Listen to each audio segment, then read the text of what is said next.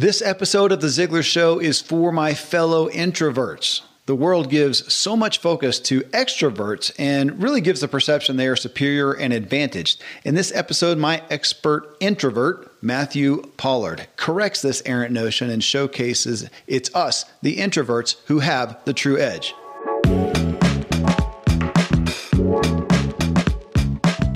Welcome, everyone. I'm Kevin Miller, and this is The Ziglar Show, where our focus is increasing your performance in your personal and professional life, drawing straight from the legacy of one of the most inspiring leaders of our age, Zig Ziglar. Twice per month, I bring you more than an interview, but an authentic interaction between myself and a guest who has achieved something profound by building an incredible business that serves people for a greater purpose. I dig in and unearth the ups and downs that led them to their great achievements so you can hear they are just real people who did things you and I can do too. Matthew Pollard first wrote The Introvert's Edge How the Quiet and Shy Can Outsell Anyone.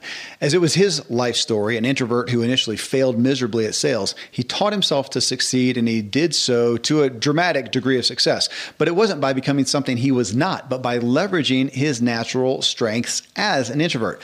I was sent his second book that's just coming out. It's called The Introvert's Edge to Networking Work the Room, Leverage Social Media, and Develop Powerful Connections. And it caught my attention because I am an absolute introvert and I do not like traditional networking. In this discussion, you'll hear why introverts don't just have a chance to shine with sales and networking, but we actually have an edge and not by becoming extroverts. I brought Matthew on because I think this is sorely needed needed information that will empower so, so many of you and you know, me too. And yes, extroverts will do well to listen to this episode as well. They'll actually do well to just do that. Listen, as you'll hear.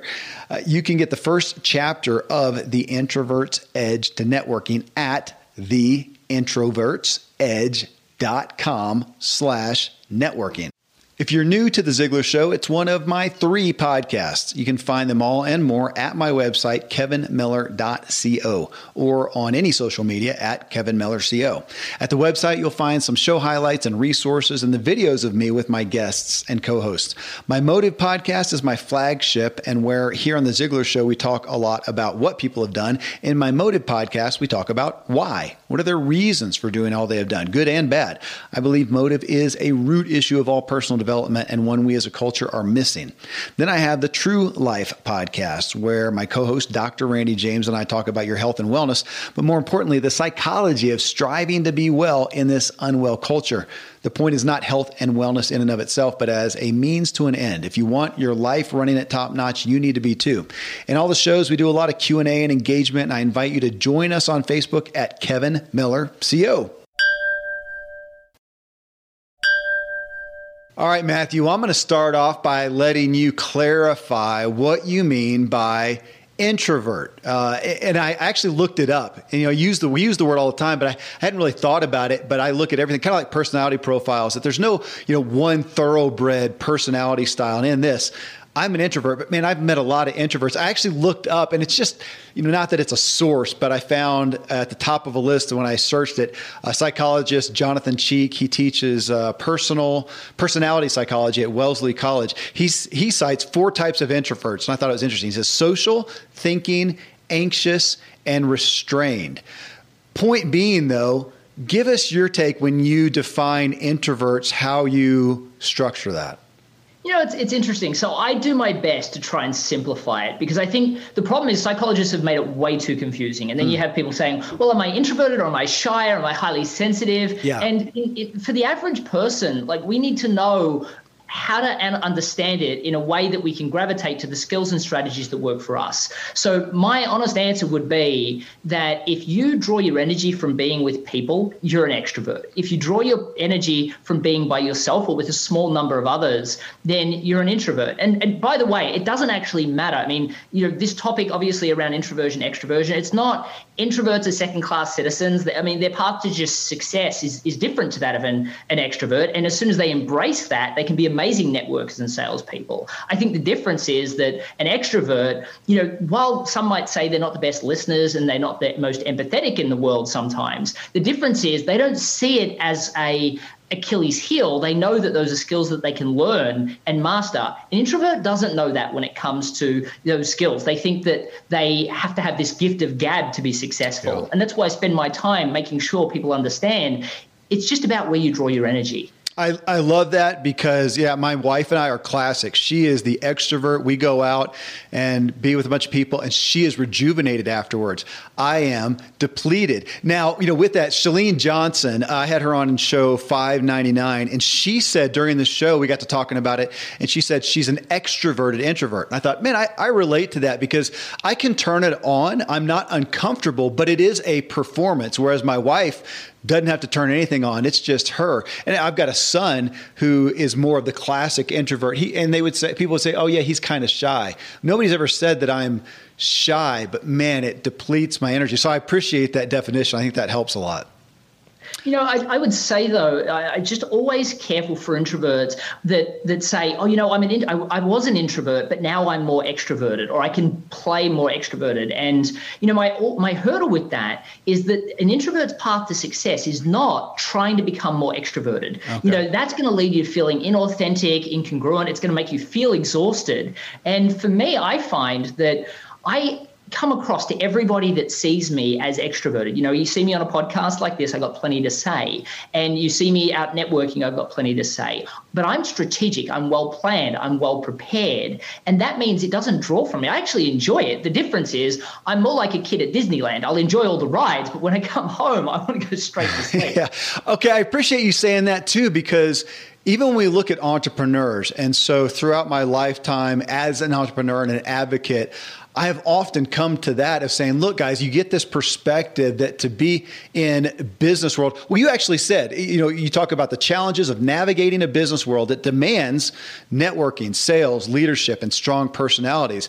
And I've been aware for so long that as you well you know you even say that. You talk about it's right here on the book. You say introverts can actually make the best networkers. And yet in the business world in this influencer world whatever who do you hear from mostly?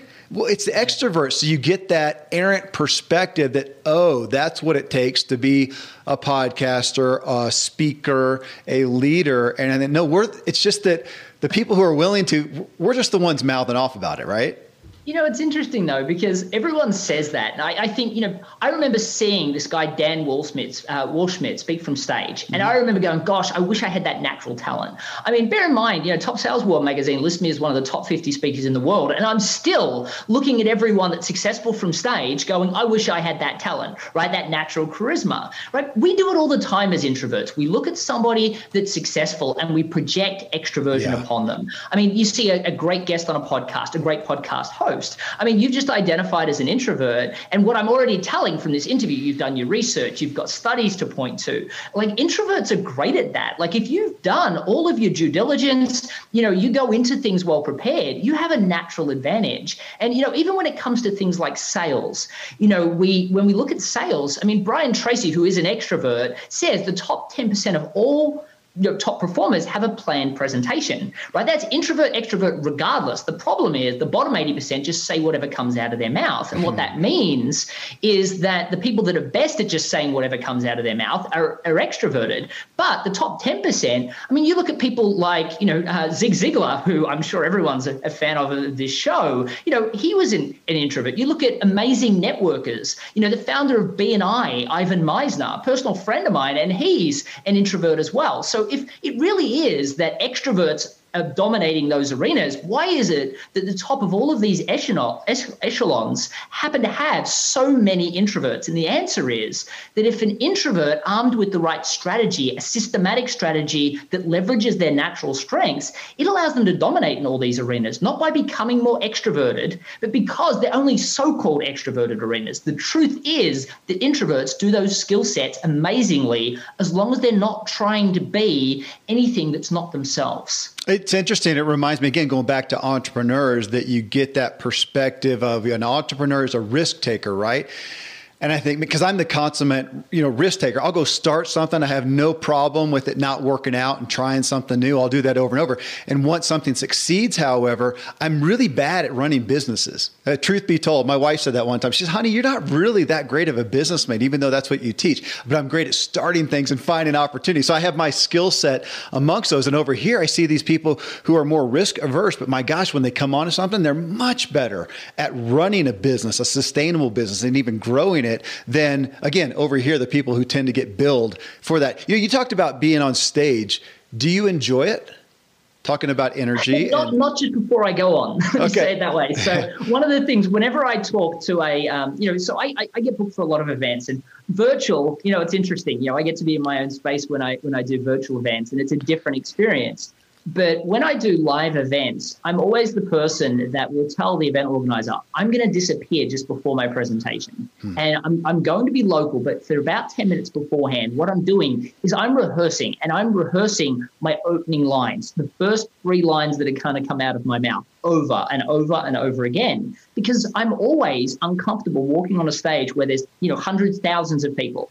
However, what I find is the moment I walk on stage, I start telling a story. And the amazing science around story is that it, you know, it, it what it does is it creates, it actually activates our reticular activating systems of our brains, a study out of Princeton. And it actually creates this artificial rapport by getting our brains to synchronize. Now, an introvert leveraging the power of story like that, I get on, I start telling a story, I immediately feel at ease. I immediately feel everybody else in the audience feel at ease. And then all of a sudden, I'm comfortable. Yeah. And then I could stay up there for an hour, two hours. I can answer questions. I can do whatever you want me to do. I'm on stage. I'll then answer all the questions afterwards. Yeah. But when I get home, that anxiety energy before I went on stage, which I think actually helps me be more dynamic on stage, is absolutely gone. And, you know, I'm the guy that, you know, wants to go back to the room, put on a hoodie, switch on Netflix and talk to no one. And after an hour, I'm okay. But for that hour, you know, I've almost got that nervous anxiety over, you know, it's, it's just, it's, it's, it's not fun there and it's not fun the 10 minutes before. But I have to tell you that time that I'm on stage, because I feel like I'm giving value to everybody, because I've, I've realized, and, you know, this came from advice from Ryan Deiss, the founder of Digital Marketer. By the way, you know, he runs a, an event called Traffic Conversion, one of the biggest you know conferences in America for, for digital marketers, and he's an introvert and he speaks on stage all the time. And he said to me, he said, when I noticed the change, it was when I decided it wasn't about me, it was about everybody in the room and how I could help them. He said, as soon as I channeled that, he said I was fine. So I realized that it was about everybody in the room and what I could impart on them. And then leading in with the story, I feel totally comfortable on stage. I'm always one of those people that, you know, I, I obviously people like you to finish on time, and I make sure I do. Yeah. But I would happily just keep going until people are, you know, said it's time. You need to get off the stage. Yeah. It's just getting on, and when I'm done, I feel it. And I want to talk about that aspect of networking that you talk about, having your book storytelling. But you know, with for you, Matthew, when did you become aware? Of that, you know, kind of what you talked about, that you were stri- or did you, I should say, realize you were striving to be something that you weren't? And when did you become cognizant of, oh, I'm not this natural, extroverted salesperson or networker? Yes, I mean, I, I think I've always known that I wasn't a natural, I, I was definitely never a natural conversationalist right? And I think that that gravitates to sales, networking, public speaking. I think that for me, I always was a little bit shy and uncomfortable around people. And I always, I was always stuck in my head working out what to say. And like when I was in school, I, I, I found that people would joke around. And by the time I figured out what to say, the joke was over and everybody moved on. So I knew there was always something there. But also, I mean, I grew up with uh, horrible uh, reading issues. So I got diagnosed with dyslexia when I was young and it was misdiagnosed. I actually got, for the people that are watching this uh, with video, I actually got diagnosed later when I was 16, thanks to a mother that just would not give up finding me a solution uh, with a thing called Irlen syndrome, which basically means I put on a funny pair of glasses that's got colored lenses, and miraculously, I can learn to read. Now, not like everybody else in my age group, but you know, I could start the process of learning. So from 16 to 18, you know, I hustled to get through school. You know, I managed to get in the top 20% of my state. But I mean, I graduated, I had horrible acne. I was the kid with funny lenses and braces. It's not exactly you're imagining the popular kid. Mm. And so for me, you know, I always was very uncomfortable with everything that I did. I mean, I wouldn't have been, I mean, I know my first book was on sales and how to succeed as an introverted salesperson, but I would never have been in sales if the job that I took straight out of high school, because I agreed with my family that I'd take a year off to find myself because the last two years of high school, that hustle was so hard on me. I didn't know what I wanted to do. I took a job at a real estate agency and not in the front selling, in the back office doing data entry with a look on my face like, don't speak to me. I'm here to find myself. Mm-hmm. And what happened was I lost my job just before Christmas, uh, just because they decided to shut down the office. And I mean, in Australia, they don't hire anyone around Christmas. I mean, we go on a month long holiday. We go on the, I mean, it's summer and Christmas in Australia, right? Everything's backwards. So on the 20th of December, we go on holidays. We don't come back till the 15th or 20th of January. The only jobs that I could find were these commission only sales roles. So I begrudgingly applied for three of them. I got interviews for all three. I got all three jobs. It turns out they just hire everyone in commission only mm-hmm. sales roles. But yeah, I mean, that was my entrance into sales. I mean, I got five days product training, not a single second of sales training, and then thrown on this road, Sydney Road in Melbourne, Australia. And I remember like going into my first door and not having a clue what to say. And then just bumbling through it. And luckily, I was politely told to leave. Then, shortly after that, I was less politely told to leave. Then, I was sworn at. My personal favorite was always, why don't you go and get a real job, though? Because this was the only job I could get. Yeah. Right. But door after door, that just kept happening until I got to the 93rd door where I made my first sale. And I remember I was ecstatic for about 45 seconds until I had that next realization for the day. You know, I got to do this again tomorrow and the next and the next. And it wasn't okay. And I think a lot of people do this with networking, with sales, with public speaking. They decide, well, this is just the way it's going to be. So they do one of two things. The small business world now have really em- em- emboldened themselves to hustle and grind it out. They're hmm. proud of it even. The problem is if you if it's 93 doors today and you grind it out, it's 97 tomorrow, it's 94, the next it's maybe 18 because you're lucky, right? It's not going to get any better. And then a bunch of people quit, right? 18 of my training group all quit within 24 hours. But I decided there had to be another path. And I actually gravitated to YouTube videos. And actually, you know, some of Zig Ziglar's videos were some of the ones that I found where I was actually I typed in sales system because I couldn't exactly pick up a book. You know, my, with my reading speed, speed, it would have taken a year to read it. But I typed in sales system and all these videos came up. And I started to focus on every day, I'd spend eight hours out in the field selling, eight hours at home practicing the next step in the process. And every day I'd get gradually better by just making the decision that it had to be a system. Well, soon it was, you know, 71 doors, then 48 doors, then 36, then 18. I got it down eventually to three doors on average before I'd make a sale. And about six weeks in, my manager pulled me aside and he said, Matt, we're kind of blown away by this. I mean, I thought I was in trouble because, you know, I'd been called into the office and I was the quiet guy that handed my paperwork in downstairs. And he said, Matt, you're actually the number one salesperson in the company, which just happened to be the largest sales and marketing company in the Southern Hemisphere. So, I mean, I always knew that I was quiet. I always knew that I was reserved. I always knew that I didn't have the right thing to say. But what I learned was, and I think this was because the world didn't work for me ever. I mean, I couldn't read, I couldn't focus on school, you know, everything didn't work. So I always had to find another way. I mean, just discovering this pair of glasses, man, there's always a solution out there. So in my head, I was looking for the solution. I found that in sales had to be a system.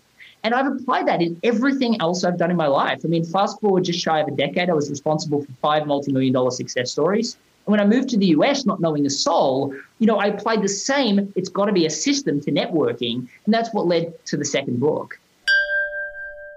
You are listening to The Ziglar Show with Matthew Pollard about the introvert's edge to networking. Next, I ask him about the skill of becoming a great networker, which you'll hear is just like becoming a great salesperson. It's not a natural gift, but a learned skill. And as an introvert, you can harness your nature to have an edge. Here's some great resources for you, then we'll get right back to it. So, on that, as in Ziglar, we talk about sales so much, always talk about the reality that you're not just a natural born salesperson. Zig was very outspoken with that, that you are taught. Talk about that in regards to networking and, yeah, having the gift of gab and it being so unnatural for a lot of us as being a trained skill that's not a again just like sales it's not a manipulation it's not a you know just a, a strategy but it is a structure at least well, it's a complete structure. I mean, so, I mean, if you can systemize a sale, networking is actually a lot easier than that. But the thing is that networking, I think the biggest issue that people have is that they think that networking is organic. Mm-hmm. And that's a lot of times, I mean, we've got to take a step back and think about the average introvert that goes networking, right? They, something happens, they lose their job or they realize their pipeline's running a little bit thin and they don't have enough coming in. So they're like, okay, I'm going to have to go networking. So they blindly pick a networking group and then they put it the furthest away from their mind as they possibly can before they go, right? And then eventually it pops up in their schedule and says, you have to go. And in the time they should be thinking about what to do, they're actually thinking about why they don't need to go. And then eventually they go, okay, let's just go anyway. And then they go in and then it doesn't work out so well. Well, of course, it didn't work out so well. You set yourself up for failure. Now, the reason for why they do that, or why anybody does that, is because they see networking as what we see in the real world that really gravitates from door to door sales. It's like that transactional network. Do you want to buy from me? No. Do you want to buy from me? No. Do you want to buy? What about you? It's terrible. And no introvert wants to do that. But then the other option is more this aimless style of networking, which is, you know, they talking about everything on such a surface level where you don't feel comfortable talking about your products and services and you have such shallow conversations with everybody. So when you actually get out, you've got all these business cards, but you don't really have enough to go on to even follow them up. So you put them on your desk and you're like, if they call me, then I'll work with them. But of course, they never do. So we have this view of networking that it doesn't work. The truth is, it does work. Everyone's just doing it wrong. You have to have a methodical process. I mean, firstly, you should plan out everything you're going to say. And to do that, you need to understand that you need to know who your niche is. I mean, if you're going for a job, know the type of employers, the type of industries you love to work in. If you know that you're perhaps a business coach and you love working with service providers, go to where the service providers are. Or if you just love working with business coaches. Work, go where the business coaches hang out. But you've got to work out what is the marketplace that I need to go to. Because if you're a PR agent, your ideal client's not at the average PR meetup. So you've yeah. got to make sure you're going to the right place. You then these days, I mean, with meetup.com and all the websites out there, you can check who's going before you even go. So you can start to reach out and connect with people. So when you get there, people know that you're there. They already have spoken to you, they've already connected, you've already had that little dialogue you can practice what you're going to say. And I think this is the most important. If you do your planning correctly, a networking event should be a series of almost pre planned conversations. But to you, it should feel like Groundhog Day, a contrived conversation where not where you're sounding scripted, but where you're actually getting the opportunity to present the best version of yourself because you've practiced it. But to everyone else, it should come across as organic. And that starts you know, well before you even go to the networking room. I mean, my belief is 90% of all networking success happens before you even walk in the room. But the average introvert and extrovert, but they can they can wing it sometimes and it works. An introvert will beat them at networking because of that. But the average introvert should not walk into a room and just start networking from that moment. They're destined to fail. Well, in talk on that, even just the goal of networking. I mean, early on at the first, I don't know what I went to, you know, a chamber of commerce, I'm sure, something like that thing. And you walk in, and it, it dawned on me at some point that we're all here and you're trying to sell to me and I'm trying to sell to you. This is the dumbest thing I've ever done and I don't think I ever went back to one, you know, like that. And but it is still the errant old old school perspective of that. And you talk to that in the book. It might even be in the gosh, the the unified message, you know, to to stand out, but that we're not going there necessarily. In my paraphrasing, to look for prospects as much as alliances.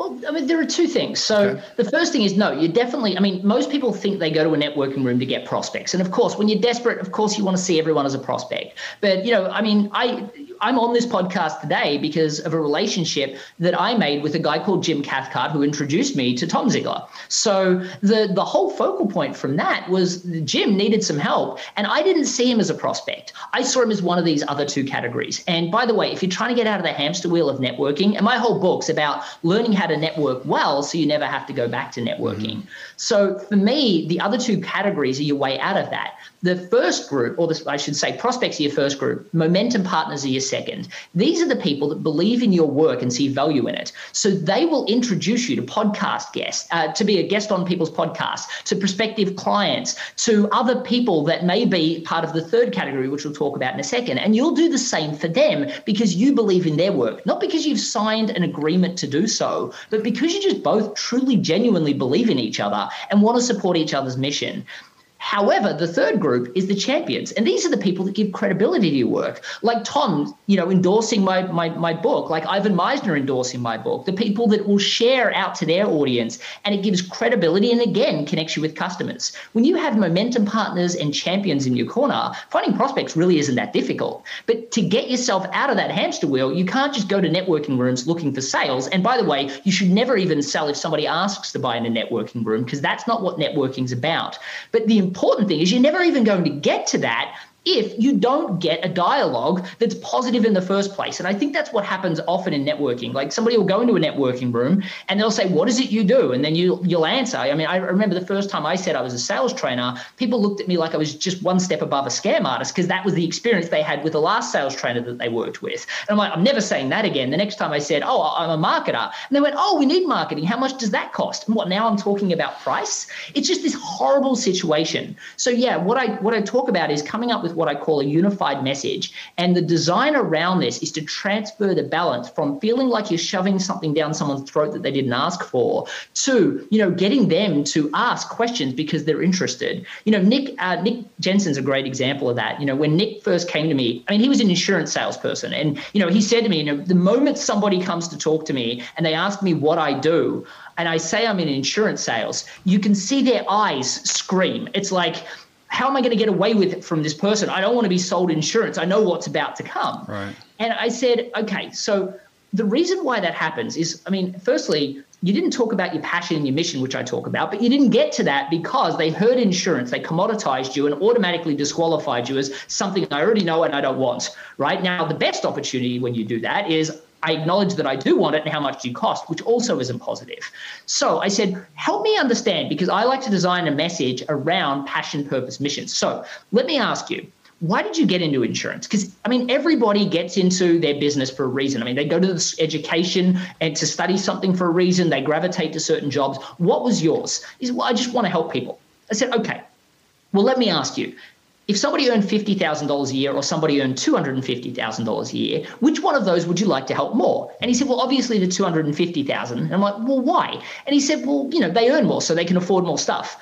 And I said, all right, well, not really what I'm going with then. You know, I don't really want you to say, I want you as a client because I want to go out and buy a new Bentley. So let's take a step back and let's say two people earning 250,000 a year. The guy that came from a poor upbringing, hustled to get into Harvard, graduated with honors, ends up a C-level executive making 250,000 a year versus the person that goes into business for themselves, hires a whole bunch of people and then earns 250,000 a year. Which one of those would you like to help the most? And he said, well, obviously the business owner. And I said, well, why obviously? I mean, the guy from Harvard hustled really hard. And he said, I just feel like they deserve it more.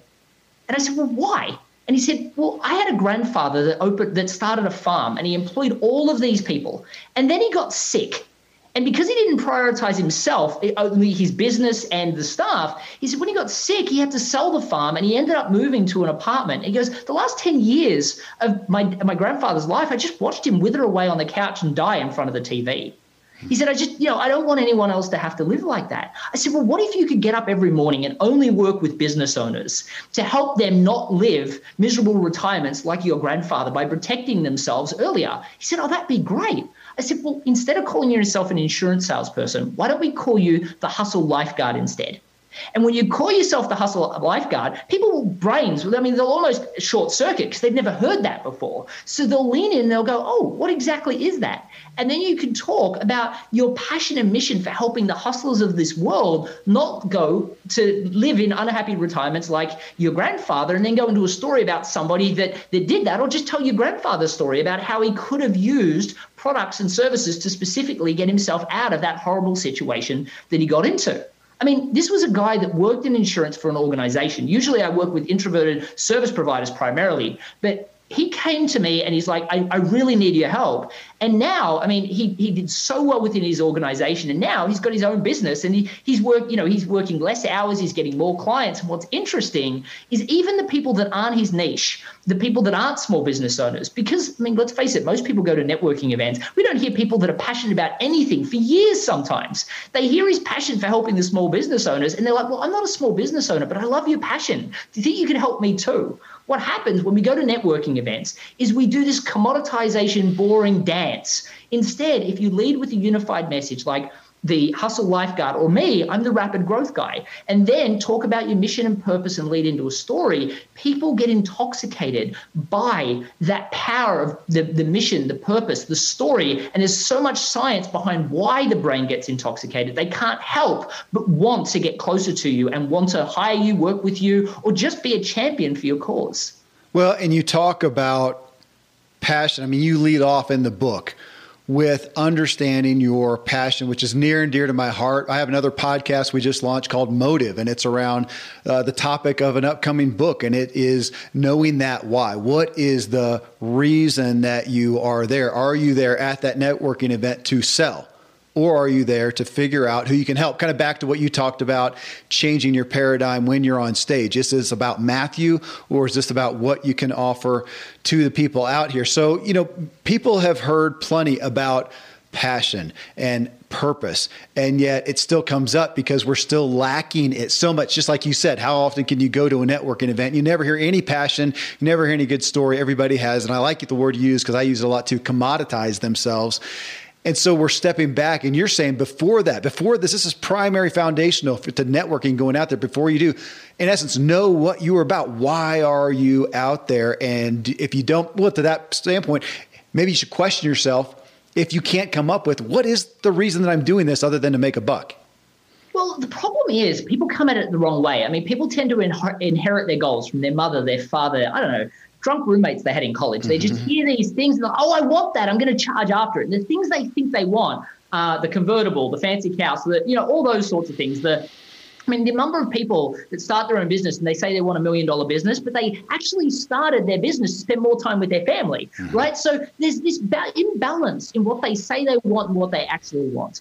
And, you know, I've actually got a podcast episode on my Better Business Coach podcast that I call it Forget About Goals Why is the Key to Success? And I set this exercise where I ask people to set three business goals, three personal goals, one selfish to themselves, because sure, that's going to be the one that drives them. But then I get themselves to summarize each one of those goals in 250 words or less, including why it's important to them. And I watch high achievers, they write their goals quickly, and then they can't come up with more than one or two lines of a why statement. Yes, and exactly. It's because they don't care about those goals. So it forces them to rethink what actually is important to me. And, you know, one thing, I mean, I say this all the time, but there is like I, I, can create rapid growth out of any business. This I've learned, but the truth is, there's nothing worse than a rapid growth business with customers you can't stand in a business you don't like. And in truth, I mean, I've done that. I mean, I, my, I remember my first business. Uh, I, I won the 2007 Young Achiever Award in Melbourne, Australia. And I remember, I mean, I did everything to prove everyone else wrong. I mean, that's why I started the business, right? I mean, I'd been the, the slow kid that everyone said couldn't achieve anything. And then next thing I knew, I was a great salesperson. I got promoted seven times. I'd started this business and it was turning over millions of dollars. And, you know, I won this award. And I remember I had the best of everything looking out of my 270 degree view apartment in Melbourne, Australia, in the tallest building in the country. And I remember going, I'm miserable. If success looks like this, you can keep it. I do not want it. And it was at that point I kind of went on a lot of self discovery. And what I realized is that if I wasn't doing something where I felt like I truly served, and let's face it, it was telecommunications. Sure, I made great money. And sure, I could delude myself and say, if I save someone $1,000 a year off their phone bill and their markup's 10%, then, you know, I'm saving them days that they have to be in a retail store selling or whatever. But I just felt like I could do more to help. And, you know, the reason that I start this business, and, you know, I, I hope everyone can tell that, you know, I'm very passionate about this when they're listening. But you think this is an introvert speaking. When you tap an introvert passion, gosh, they can talk for days. Their energy is unsurmountable. It's it's huge. And that's what I realized when I could real when I discovered that what my true passion was was helping the introverted service provider create a business that create rapid growth within their business. That changed everything because I had to really think about what I cared about. And I remember watching, you know, growing up, and I'd watched this. I watched a family across the road, And, you know, they were so excited about the business that they started together and they were so happy until they really weren't and then they you could see they weren't communicating well and then i got to watch i, I got to visit my friend only half as often because he visited his dad sometimes and his mum the other and i realized that business i mean it, it's there's something heroic about a person that has enough skill, talent, and belief in themselves to go and start their own business. And there's nothing sadder than watching that person in this constant hamster wheel of struggling to find interested people, setting themselves apart and making the sale. And they get into this delusion that people only care about price. But it's because they don't know how to articulate the value of what they do in a networking room. I mean, most people they can't explain the value of what they provide when somebody's politely listening for three minutes. And now imagine with COVID, them going online when they only get half a second, they have no chance. Yeah. But to watch those people fade away, die in their business and in their soul, really, because this was something that they really wanted to create for them and their family, that their savings are gone. I hated that. And what I realized is that I could help those people by doing what I know how to do best. And it's funny, as soon as I realized that, and I went, okay, what I really want to do is work with introverted service providers to help them obtain rapid growth.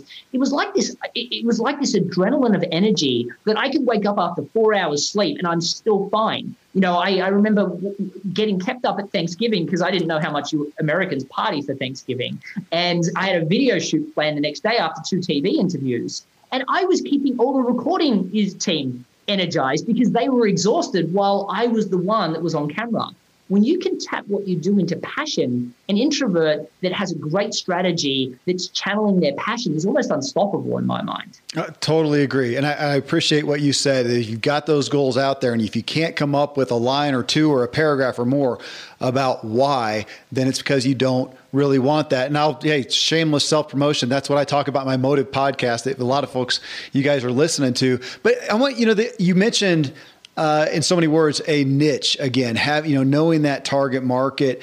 And again, this is one of these things that I remember breaking my teeth or break, uh, uh, refining my teeth on niche marketing a long time ago. And yet here we are in today's day and age and people still miss it in a dramatic fashion. So here, you know, I'm holding up your book for those who are watching the video, you know, the introvert's edge to networking. Now I'll tell you, because I've read it, it will give anybody an edge to networking, but You'll sell more copies because it says the introvert. That's why you're on here. That's what caught my attention. If it just said the edge to networking, I would not have been interested. It just wouldn't, it would have been that vanilla, you know, thing. Like you said, you know, I'm a sales coach, you know, whatever. And the value of putting it there, and yet, you know, uh, 30 years into my own career or so now, and I'm amazed at how often people come out, they've got an idea, they've got a business, they've got something they care about, and they don't do the work of giving a specific why. Back to that USP, you know, your unique selling proposition of why you and not somebody else. And so few people do it. And as you know, there's gigantic multi-million dollar corporations who still don't do it well. And here you've done that and you've given yourself a couple by saying, not just, you know, I'm not to go just network. I'm to, I'm to focus on introverts. One, because you have a passion for it because you dealt with it yourself. Uh, but then you also did the rapid growth, you know, coach, as opposed to some very vanilla variation of a business coach or a consultant or something like that. And I want people to hear it loud and clear. I, I appreciate here, here. Here's the quote out of your book: "To be exciting to a few, you need to exclude the rest." It's still illogical. You know that, especially to the person starting out. Do I want to exclude anybody? I need to make a sale.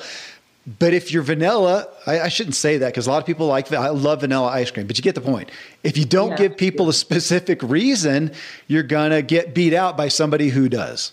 Well, the thing is, Kevin, it, it, it's scary for people, especially when you're new and any customer is a good customer. To exclude anyone, you feel uncomfortable. And what I tell people all the time is, and, and, this is one of the mistakes that people make, they feel like if they niche down, they have to fire anyone that they already have as a client that doesn't fit that niche. Not about that. You don't have to. I mean, I've got, you know, Oracle, Intel, Microsoft, they're all product based companies. When they call me and they say, hey, Matt, we'd love to work with you, I don't say, sorry, I only work with introverted service providers. Right. I say, sure, let's talk about that. But in my outward marketing, nobody's going to hear me unless I've got a concise message. One of the things that I always tell people is if you can't be the clearest, you have to be the loudest. And as an introvert, I'm just not the loudest. So because of that, I have to focus on being strategic in everything that I do. Now, you're right. I get people all the time. I mean, you'll see, you know, uh, my my first book has, you know, over a thousand reviews on Audible and Amazon, and so many people have said this book's not just for introverts; it's for extroverts too. And the truth is the strategies will work. However, the extrovert is more likely to read the strategy and then go back to winging it because that's what they love to do. Mm-hmm. An introvert will hold on to these strategies for dear life and get better and better at it all the time. But secondly, my unique understanding of an introvert's psyche is what makes that book powerful. It's what makes my new book powerful because people, instead of going, oh, it, it doesn't work for me, I'm an introvert, they hear it. And what's interesting is, you know, the, and, you know, Jeb, Jeb Blount wrote this in the foreword for my new book. He said, Matt, there's a lot of introverted leaders. I mean, Jeb Blount is introverted, as we said. Zig Ziglar was introverted. So many other people in the sales world, in the, yeah. the, the, the, leadership level, are introverted. He said, but Matt was the first one to come out and say, I'm going to confront this stigma head on and I'm going to own up to being introverted and, and create a book for them. And what's funny is I never wanted to write the book. It's just that because with my reading issues, I ended up working with a ghostwriter to get it done. And, you know, it was a client that I'd worked with. It was like a work, walking case study. So I'm like, all right, it makes sense to do it. But it was only because every everybody kept telling me no one's going to buy a book on introverted selling. And I went, how is it that a completely uncatered for market, there's no one that's going to buy it? And that's why, I mean, the book did 40,000 copies, and that's why it led to the second. And I see The Introvert's Edge being a series of books that I want to see on every library. And, you know, hopefully it becomes more than just me, because again, you know, there are certain topics that I'm not going to be able to talk about that I'd love to see introverts, you know, the introvert's guide to parenting, perhaps. You know, I'm not there yet, and I'd love to see that exist. But for me, I'm focused on the mission of helping introverts realize they're not second class citizens and helping them discover their path to success. Now, for me, you know, that so many introverts have got behind that because they believe in my mission, they believe in what I'm passionate about. And then, yes, yeah, sure. I mean, it works well from a marketing perspective as well because you see the word, oh, introverts edge, and like, oh, I haven't heard of that before. And in truth, yes, people say you're cutting out such a huge market by not writing this book for extroverts as well. And I'm like, yeah, I know, but nobody would have read it if I had have let them in the. It's why you're again, it's why you're here. That title, or you know, the introvert, that is why I said, okay, uh, let me let me check this guy out, and that's why you're here talking to everybody, introverts and extroverts. But man, I just appreciate. So I, I just did an interview with an actor, Matthew Del Negro. He's in uh, Showtime City on the Hill right now, opposite Kevin Bacon, and just had a fun. Uh, I don't think it's even come out yet. It's episode 13 of my Motive show, and he talked. We, we just really you know hit it off. But he talked. He has a podcast as well, just like you and he talked about uh, you know how people think he's a rock star on there. But he says I only bring people on who I know I can resonate with. And I, I said, absolutely. Why am I brilliant on my shows? Because I bring people on whose topics I care about and I have some knowledge about. I'm not on here talking about politics. I'm not on here talking about finances because I'll sound very ignorant, you know, if I do. So it's chapter six of your book where you talk about speaking to the right people in essence. And I love that. It's being discerning about who you talk to and talk to who you can be the most efficient with. It's it's kind of the business perspective of do you want to, you know, help and guide the people who already know they want what you have or are you out here trying to awaken people to the need? Thank goodness for those people, but I'm not an awakener. I'm going to talk to people who are already kind of in my wheelhouse, but that is a big deal. I'm, I'm so much more comfortable talking to you about a topic that you that I I am uh, you know understanding of one and two, yeah, you're you did craft it more towards an introvert that's me. You spoke my language, and, and here we are. I just, I want people to hear that loud and clear. And again, you talked about it in chapter six of your book. Well, what's interesting though is is the support that I've received just because I excluded the rest. Like if you look at the endorsements that are on both of these books, it goes beyond that. I mean, they're sharing on social media. You know, Susan Cain is sharing about my new book coming out. Marshall Goldsmith is sharing about my new book coming out. It's I'm getting this overwhelming support because these people are like, yes, he's speaking to an audience that's underserved. Mm-hmm. It's because of that mission. But you know, on my I've got another podcast called The Introvert's Edge. And instead of just being like a guest show like everyone else that, that has one of those shows, you know, I decided that I just wanted to confront the the, the stigma around introversion. So I interview people on their upbringing and their, their unique introverted struggles and the unique skill sets that they learned and how they succeeded and how introverted uh, introversion played a key in that success. And then I asked them a question at the end what is their introvert's edge? And we get these amazing answers. I mean, the founder of uh, Ugg Boots, billion dollar brand Ugg Boots, is an introvert. And he talks about, you know, wheeling shoes door to door because that's how he started his brand in California. Like all these stories around how introversion became a success, and all of them speak to systems. Like Ivan Misner found out in later life that he was an introvert. And it was because he was having a conversation with his wife about you know, the fact that he was as an extrovert, you know, A, B, and C. And his wife goes, no, you're an introvert.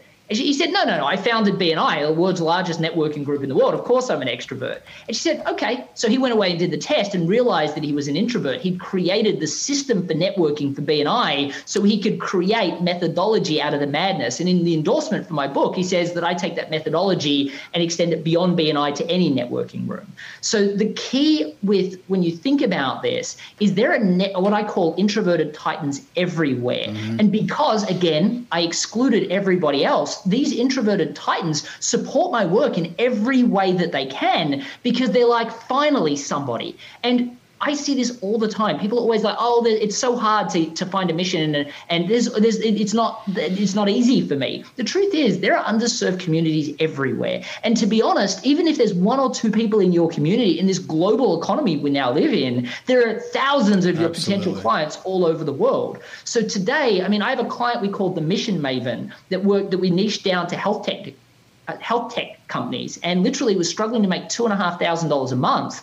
And just by focusing on this, getting her message right, and we did what I call Trojan horse packaging, which I explain in the book, you know, she was up to forty thousand dollars in a matter of months. And 18 months later, she was acquired all by focusing on helping helping health tech companies as the mission maven and sharing her story for how she wouldn't be alive today without the aid of technology that just came around at the specific time that she needed it. There's always something that you can build a message around that you can believe in as an introvert, because if you're not behind it and 100% authentic, it won't work for you. There's always products that you can sell or services that you can offer that you can be aligned with. So go and find that. And once you have it, then build a message, get that niche, not like a marketer says, find a niche and bend yourself to it find one that literally aligns with your passion and your mission and then you can create a powerful set of stories to share and you'll find you won't be able to stop customers wanting to hire you. The problem is that because you can't articulate your value, because it doesn't resonate with even you, how can you expect it to resonate with anyone else? As soon as you get all of that clear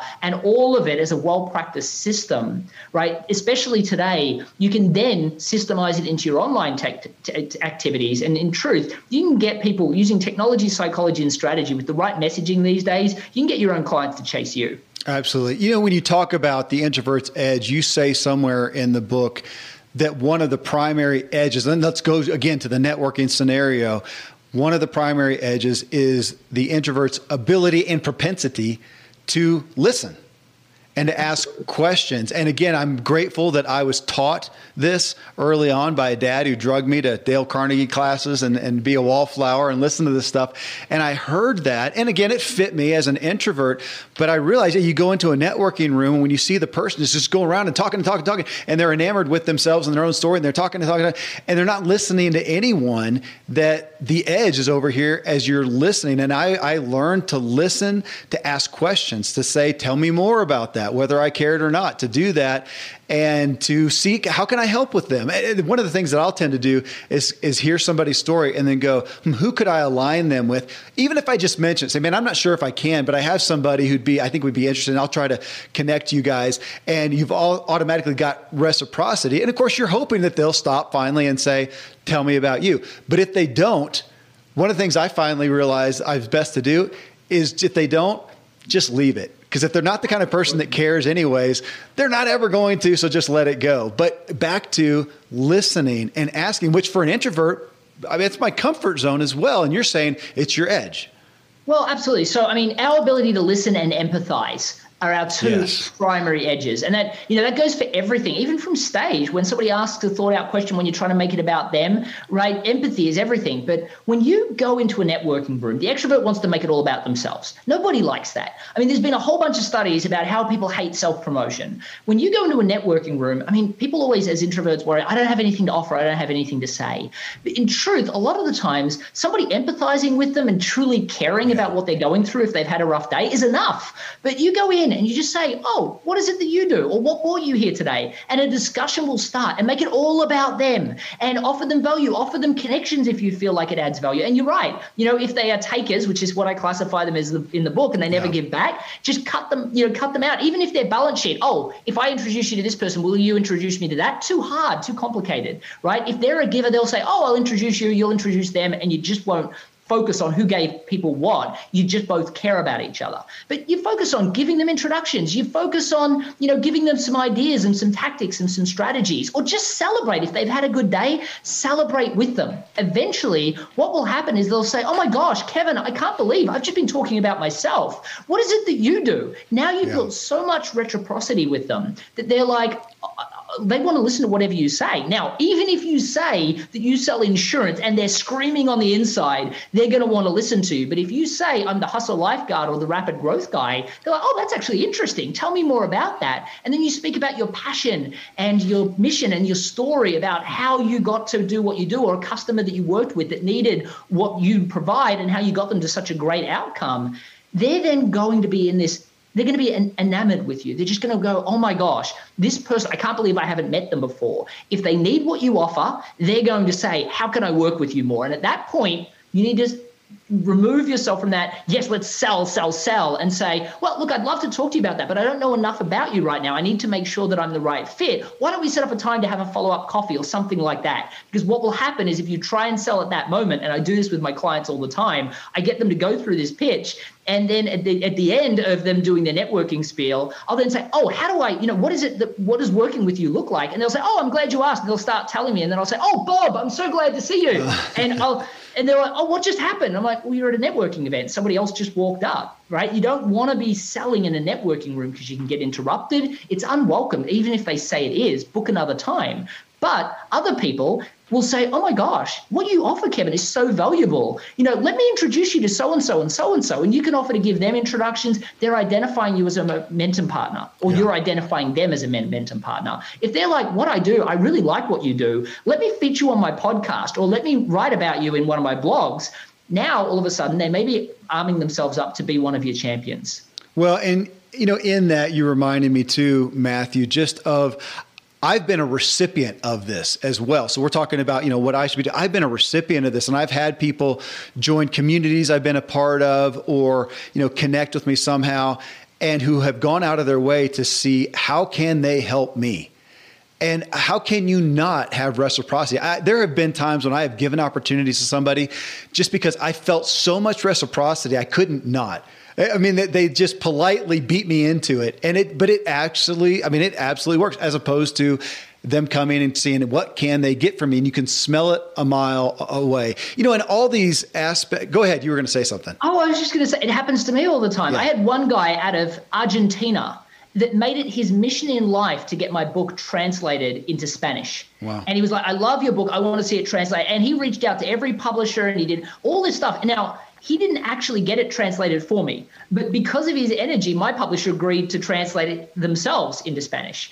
And, you know, because of that, you know, he and I got on a phone call and I offered him some advice and we had, you know, a, you know, a kind of off market you know coaching session to offer him advice and we just we're now friends i've got lots of people that have developed friendships with me because they've seen it as their mission in life to serve me and how can you not want to serve someone back that totally. does so much for you so it, it, it doesn't mean i mean now sure if I didn't offer anything back and didn't try and reciprocate in any way, then clearly I'd just be a taker, right? And they should, you know, cut and run and find somebody else. But if I say, oh, that was really nice of you, let me introduce you here, let me do this for you, or just share what they're saying with their audience. I had one person that just wrote this amazing review of my book, and she's an introvert coach. So what did I do? I shared her stuff and said, I just checked out her website. She's got some amazing stuff. People should check it out right? So she did something to put me forward, and I've now sent my audience, which is much bigger than hers because she's just getting started, to her website. There's always something that somebody can do that's lower level to get somebody at higher levels attention. And I have to tell you